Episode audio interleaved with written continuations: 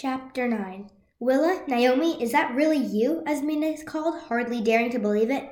Yes, it's really us, called Willa as she and Naomi swooped lower. Together they lifted Azmina up under their own wings and carried her to the outside edge of the volcano. Fiery sparks flew over their heads like shooting stars. How did you know I needed help? asked Azmina as Buttercup flew over and snuggled into her. We didn't, said Willa, but leaving you didn't feel right. I mean, I know we all have to do things alone sometimes, but it felt wrong somehow. And I realized you were right about the final ingredient, continued Naomi. So we turned around, but we didn't expect you to be dangling inside a volcano. That wasn't exactly the plan, admitted Azmina. I'm so glad to see you two. You guys totally saved me. Well, we're a team, aren't we? said Naomi, with a grin.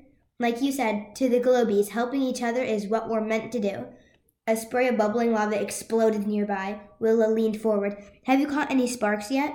Azmina shook her head. I don't know how to, and do we need one spark or lots of them? And how do I add it to the potion without burning myself? She didn't add her biggest worry. What if I am wrong about spark being the last ingredient? Catching a spark will be easy, Naomi said. Just open up the apple and let it fall in. Azmina couldn't help laugh- laughing. It was so simple and so perfect. Why didn't I think of that? That's what friends are for, right? Naomi grinned. Azmina felt a warm glow as she pulled the apple from her bag. It wasn't just because of the nearby volcano. Naomi had called them friends. I think you'll know which spark to catch when you see it, Azmina, said Willa in her thoughtful way. Trust yourself. But you'd better do it soon, said Naomi, pointing up. Look. The sun was almost completely covered by the shadow cloth. There was no time to lose. Azmina grabbed the magic apple and turned to face the volcano. When the next shower of sparks erupted into the air, Azmina found herself watching a single spark, bigger and brighter than all the rest. It's the one, she declared. There was her spark, for sure. Quickly she opened the apple, but just as the spark was about within was almost within reach, the wind whipped it away. Go, Azmina! yelled Willa. Catch it! But where had the spark gone? The air was filled with ash, making it hard to see. Then Azmina spotted something shimmering brightly just overhead. That's it, she thought. Flapping her one good wing as hard as she could, Azmina leapt into the air. She scooped up the spark with the apple and trapped it inside with the lid and as she landed back on the ground. Willa and Naomi rushed over. Did you get it? asked Naomi. I think so, said Azmina, still breathing heavily. Look, said Willa, pointing to the apple. Glittering stream was wafting out from under the lid. The dragon girls looked at one another. Was the was this a good sign, or had they just wrecked the potion? Open it up, urged Naomi. Carefully, Azmina undid the lid and peered inside. The golden mixture was fizzling like soda. It smells so good, murmured Willa, closing her eyes and breathing in deeply. But nothing's happening, Azmina cried, looking up. The sun was still covered in shadow bandages, and the forest was getting gloomier by the second. The potion has to be right, insisted Naomi, taking a deep breath. It smells too good to be wrong. Azmina agreed. Maybe they had to figure out what to do with the potion. She closed her eyes and breathed in the aroma again. Instantly, the cramp under her wing disappeared. In fact, she felt stronger than ever. Um, guys, she heard Naomi say in an excited quiver in her voice, try flapping your wings. I feel really strong. It's like we've been turbo boosted. Azmina opened her eyes and gave her wings a gentle flap. She shot up into the air. Azmina was right.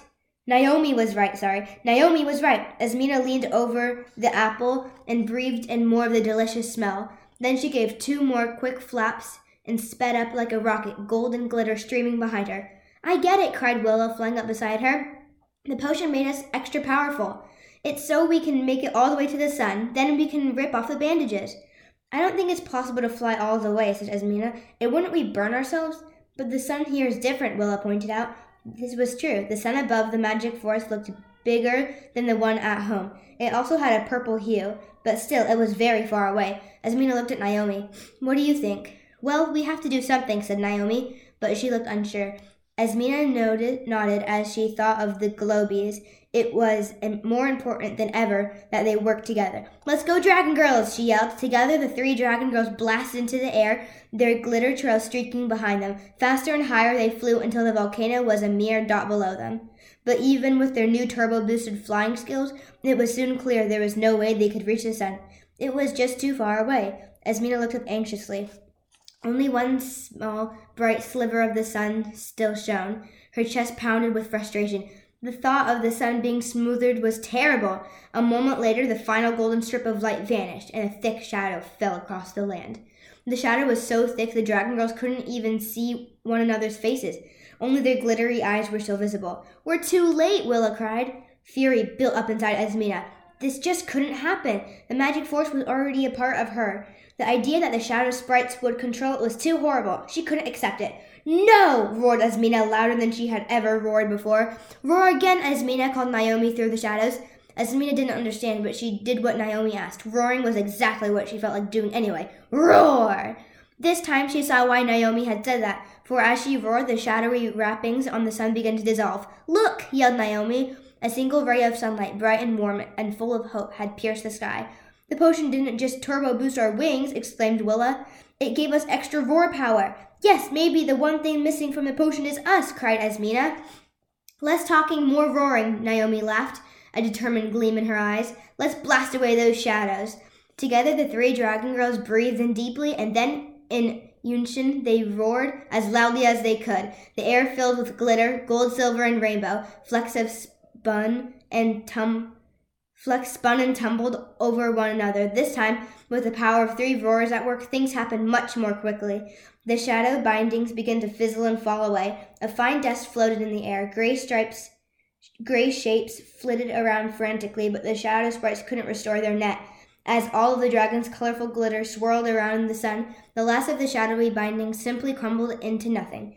It was the most beautiful sight Azmina had ever seen. The sun's radiant warmth once more filled the air. It felt so good to be there, working alongside the other glitter dragons to save the magic force. It worked, Willa whooped. We did it! Naomi hovered, a funny look on her face. I don't know if I should laugh or cry. I know what I feel like doing, as Azmina grinned.